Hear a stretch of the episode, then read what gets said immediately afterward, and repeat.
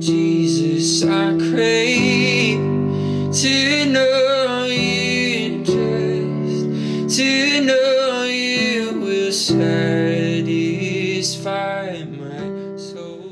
Hey everyone, thanks for tuning in. This is episode number 105, and today I want to discuss a topic that um, came across in thought one day, and um, pray that it's a blessing and that it it's ministers to your heart in a in just an abundance of love that God has for us and His desire for us.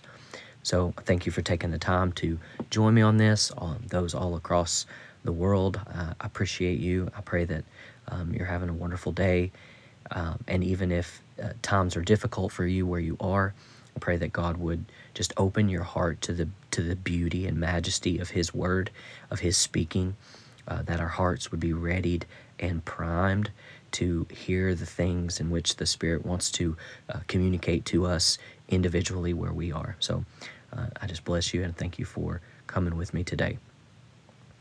So I'm titling this one, um, which is a break from my first uh, part of talking through revival history. This was something that's been pressing in my heart to share, um, and I am excited to do so. Um, but it is, I'm going to title it, I guess, The Sabbath of God. So uh, we we have a, a, an Old Testament idea of the Sabbath and and what it is. Um, there's I'd say that if we asked 10 different people, we might come up with 10 different responses to this of what is the Sabbath? What does it mean? Um, what does Sabbath mean? And so my my hope is that for one, I, I ask that you kind of step out of the framework of thinking that we've we've all clung to and our preconceived ideas. So I, I hope that you could step out of that for, for just a moment. You know, in this safe place, um, my my hope is not to lead you astray or, or compromise you or anything like that, but just to to take a minute to just let down the baggage of what you believe you know, um, and even myself included, and to just walk with me on this question of um, the Sabbath of God.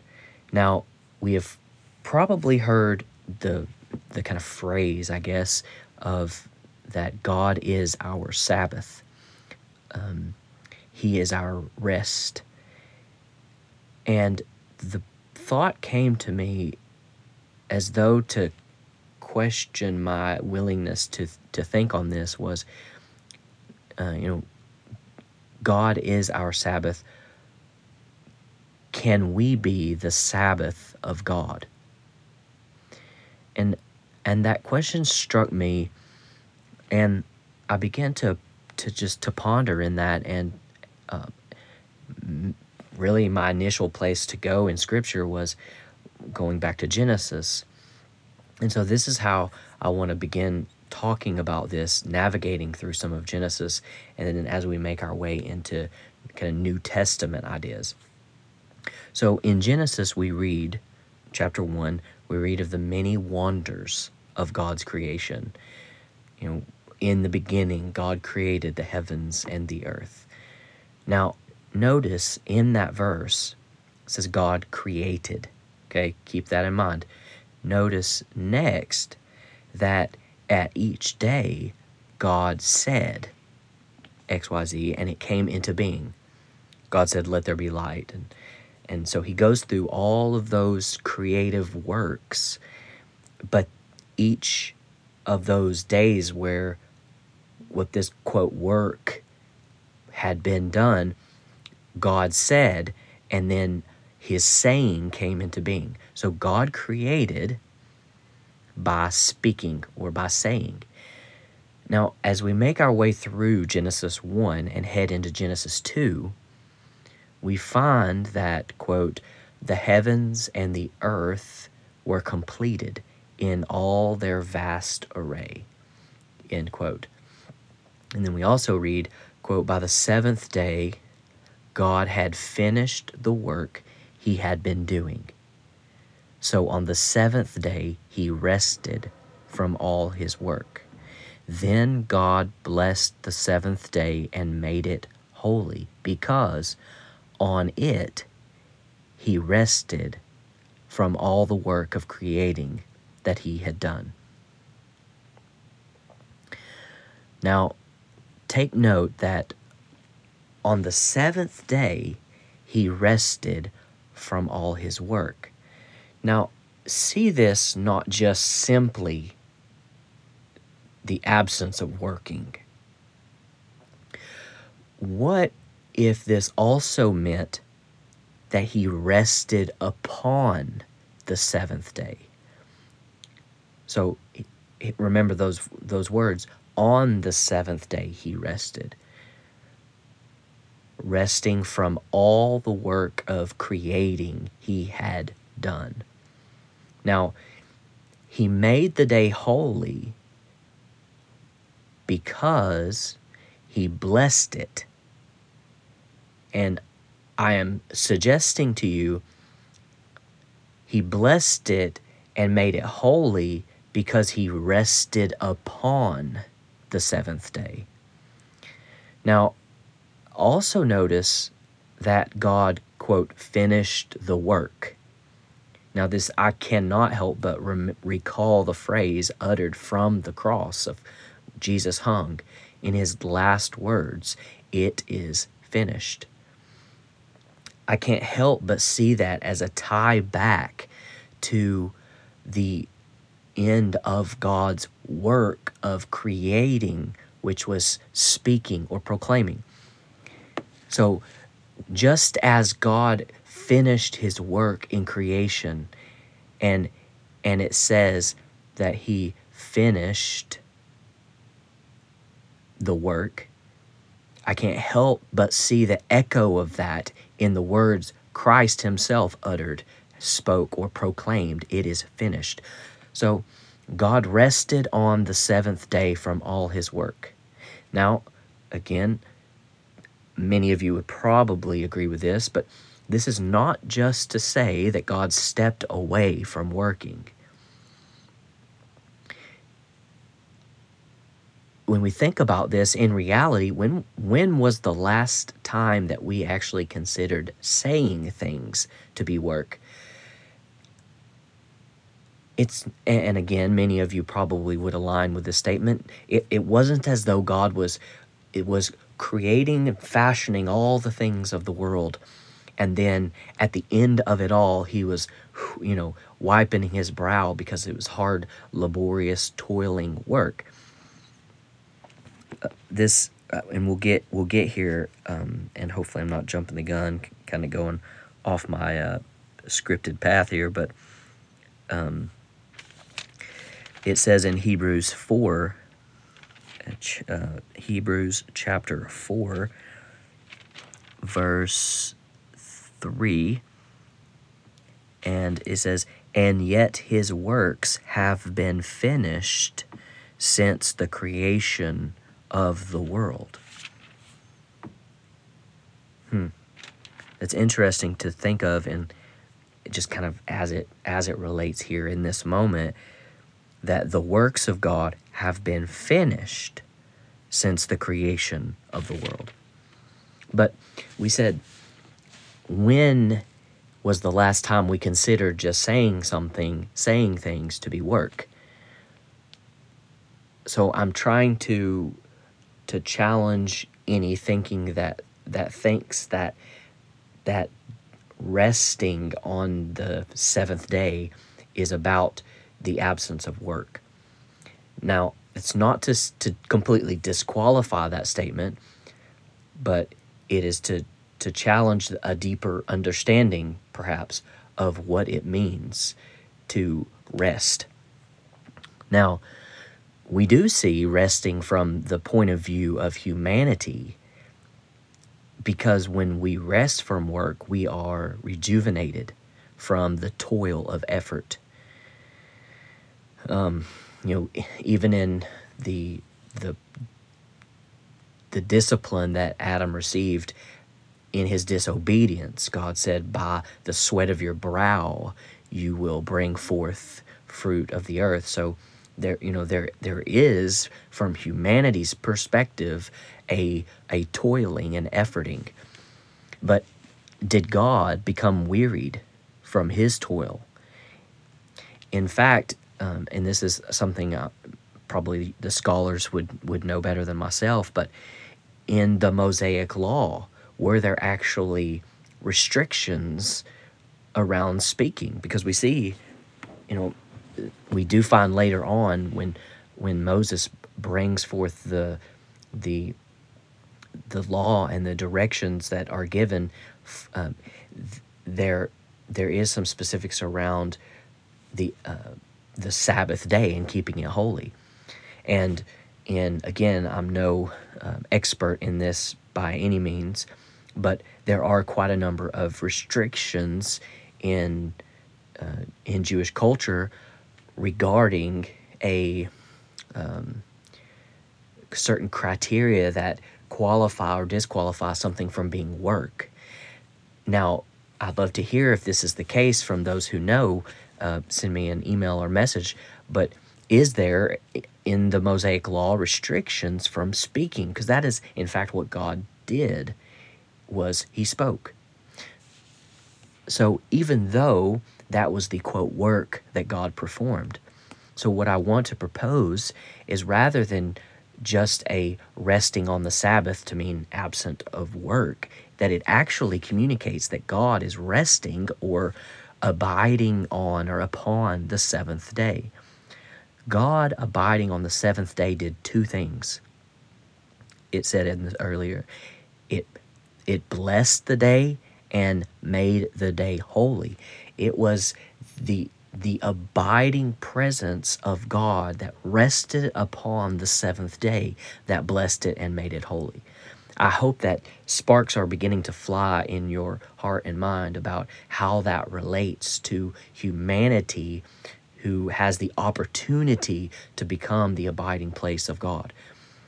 Um, so, moving on, so if God if God resting on the seventh day or the Sabbath day means more than the absence of working, then what more can it mean?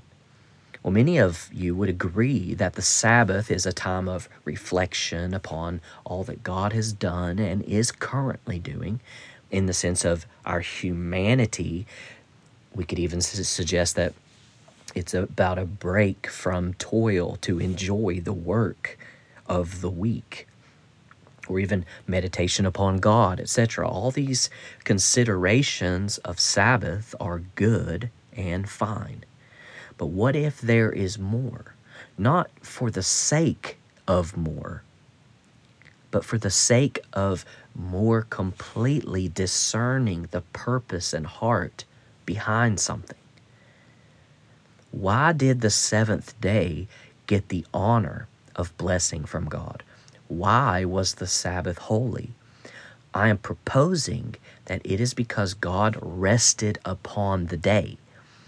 Now, you astute Bible scholars and listeners may be saying, now, Danny, the Bible says God rested from all the work. And you may think that I'm being loose with Scripture. Now, God rested from work, and that is different than to say God rested upon the day. And, and that is an astute observation and a great question. So, if we remember back to the verse, so on the seventh day he, God, rested from all his work. So that's Genesis 2 2. And true, there is not an explicit statement but there's also not one in a verse that we have taken to mean something of the same nature with its implied meaning. So example, Matthew 4:17 it says, "From that time on Jesus began to preach, repent for the kingdom of heaven has come near." Now, explicitly there is a turning from sin. So that word repent there is a turning from sin, but implicitly there is also a turning to God. So built in, there is a this there's both a from and an unto. So from sin and unto God. So repent from sin. That's turn from sin. Change the way you think. Turn unto God. And I believe that there is a discovery within this idea of the Sabbath, the seventh day rest. God rested from the work and upon the day. So God resting upon the day itself made it holy. A lot of times we a lot of times we forget that of all that God does for us and to us and upon us, the most excellent and wonderful thing that God can do is give us Himself. Now, if we look and start migrating more towards some more, some more New Testament realities, I think in John 132 we read this. Then John gave this testimony. I saw the Spirit come down from heaven as a dove and remain on him. Now, not only did the Spirit, the Holy Spirit, rest upon Jesus, he also remained upon Jesus. That's a unique detail that the writer John gives us in this account of John the Baptist. Be careful we distinct, distinguish those two Johns because they are different. So Jesus was the first resting place of the Spirit. He's think of the firstborn among many brothers. It's the same idea of the abiding place for the Spirit of God. It's comparable to the change, the switch from visiting to habitating.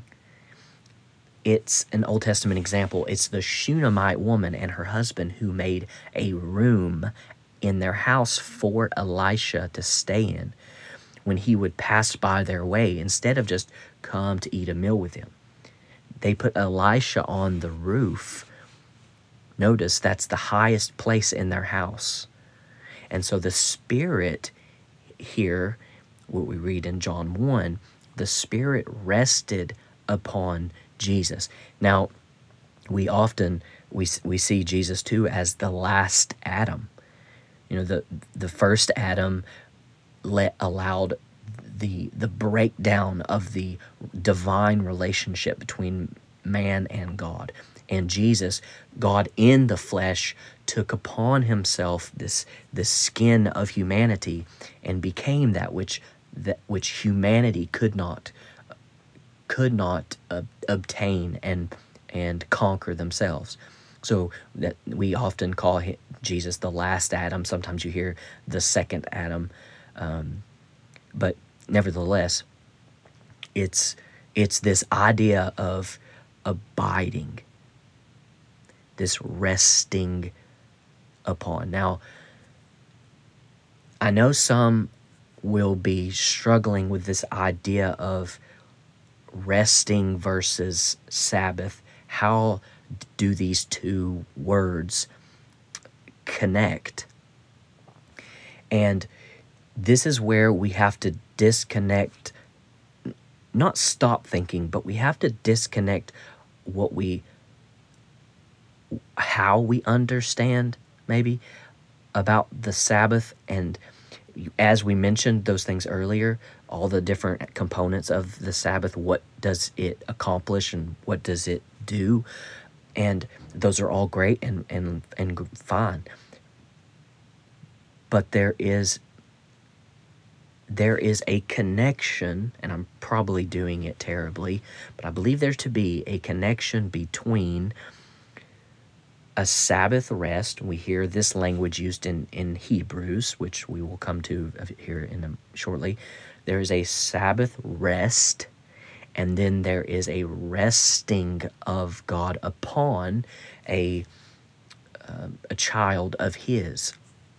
And so I think there is a connection between between these two rests And so, just pressing on here, remember on the sixth day when God is creating um, throughout this creative narrative, God creates man and he breathes into his nostrils the breath or the pneuma or spirit of God, and he became a living being. So God created man, then on the seventh day he rested. God created his dwelling place and then rested upon and within it. And the seventh day testifies to this rest. As I propose to you, God resting upon the seventh day, the Sabbath.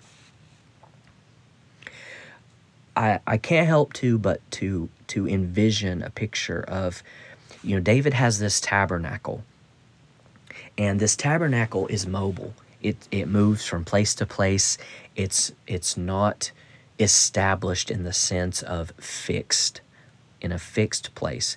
As God moved, the tabernacle moved.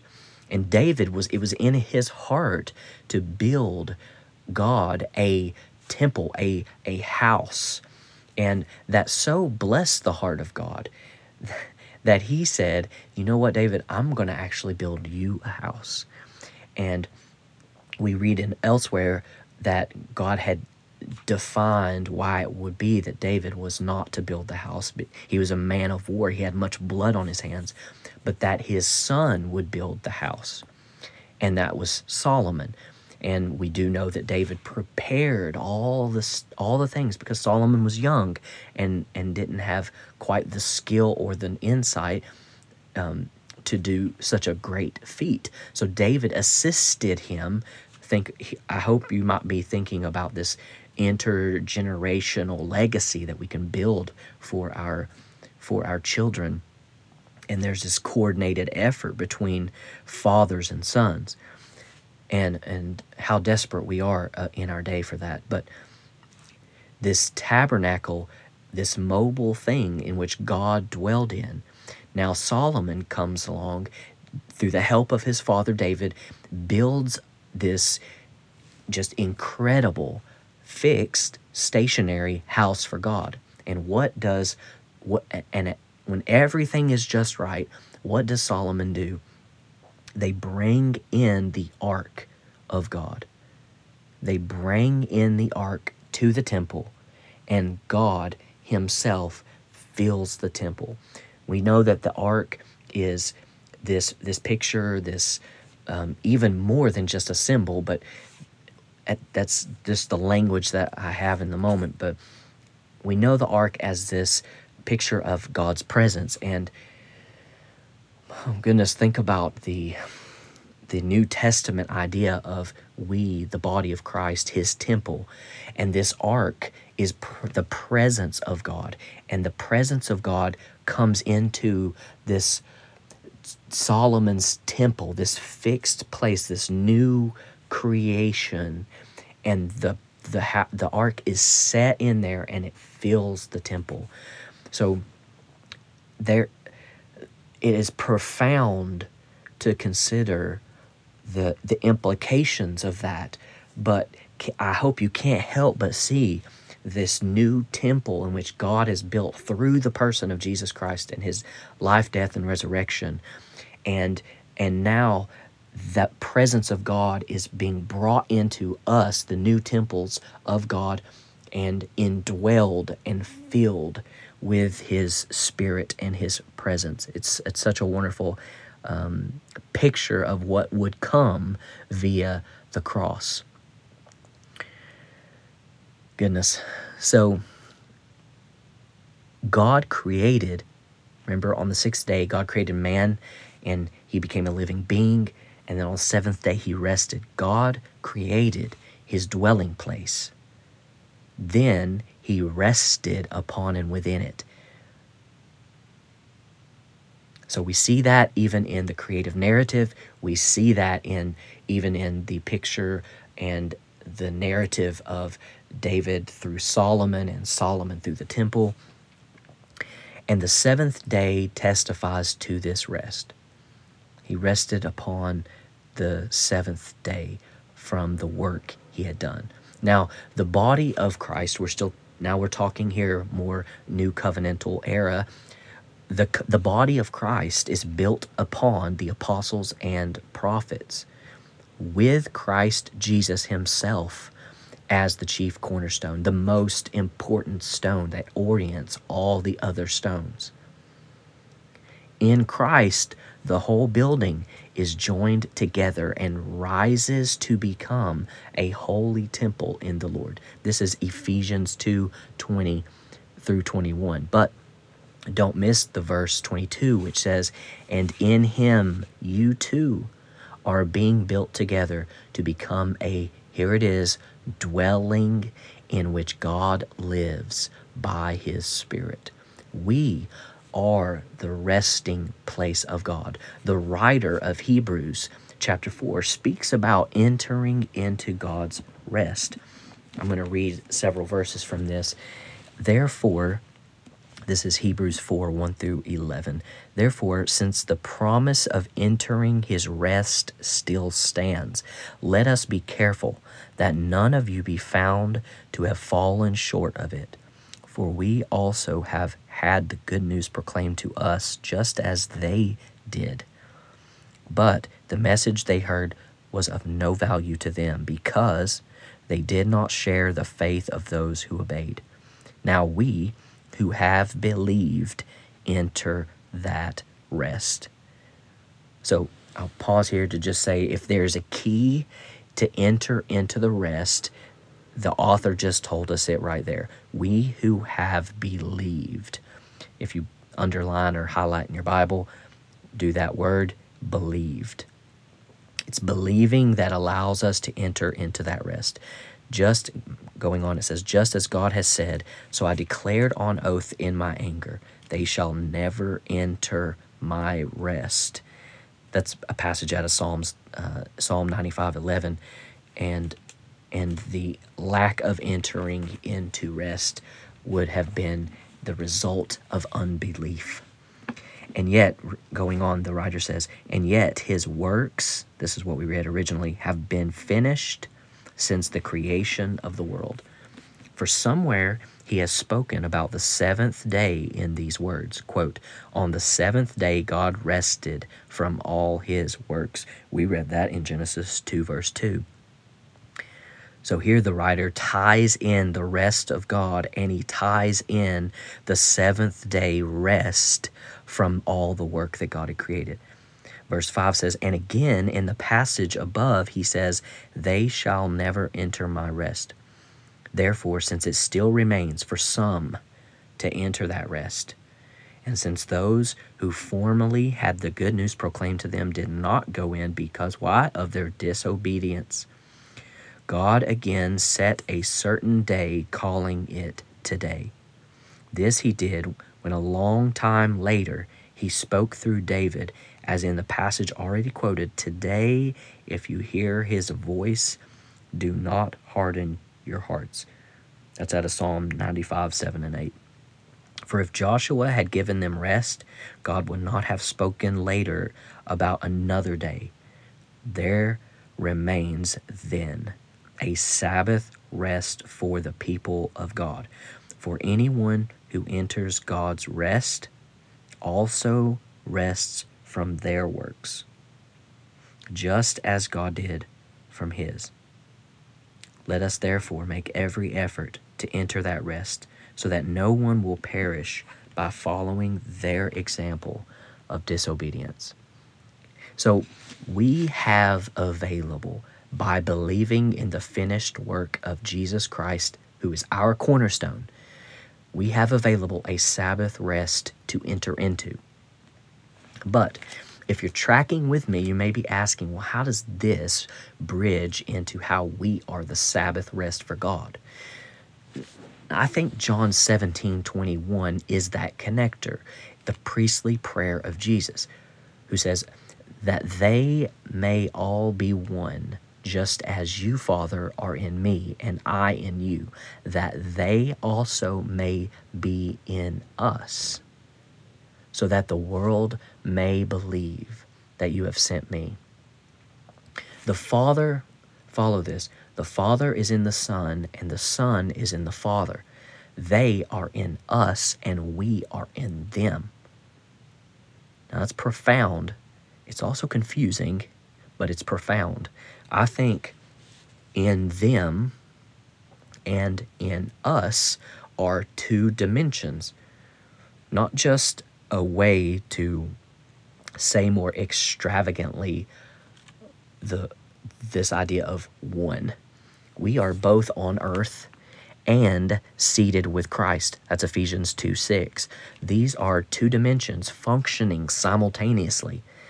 So when I say that He is our rest and we are His rest, I'm not saying that He needs us, but that He wants us and that He abides in us. We are His temple. Homes are a resting place. If we are His temple, His presence abides in us. We are His resting place. If if the Sabbath is rest and He rests in us, then we are a Sabbath unto God or for God.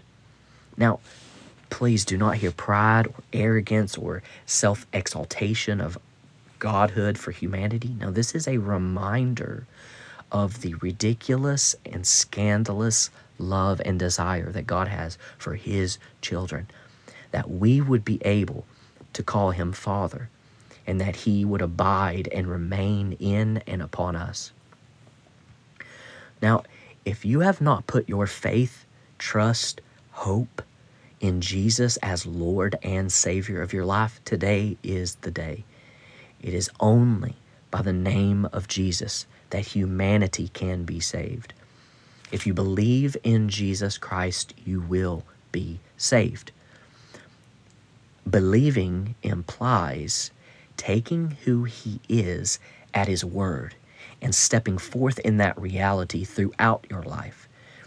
You see, you submit your life to Him and follow His direction through His written word, the Bible, and through His active speaking today. Jesus says, If you love me, you will keep my commandments. When God's grace is extended and mixed with your faith, you are saved. The Bible says, For by grace are you saved through faith, not of works, lest any man should boast. So I ask, see God's extended grace and lay hold of it through belief in faith of the only name who can save Jesus. Pray this is a blessing. I pray that, that God just multiplies this in your heart, that it, it just explodes into love and passion and desire. And I will see you next time. If it means that I'm close to you, I would trade a million lifetimes for a moment here with you.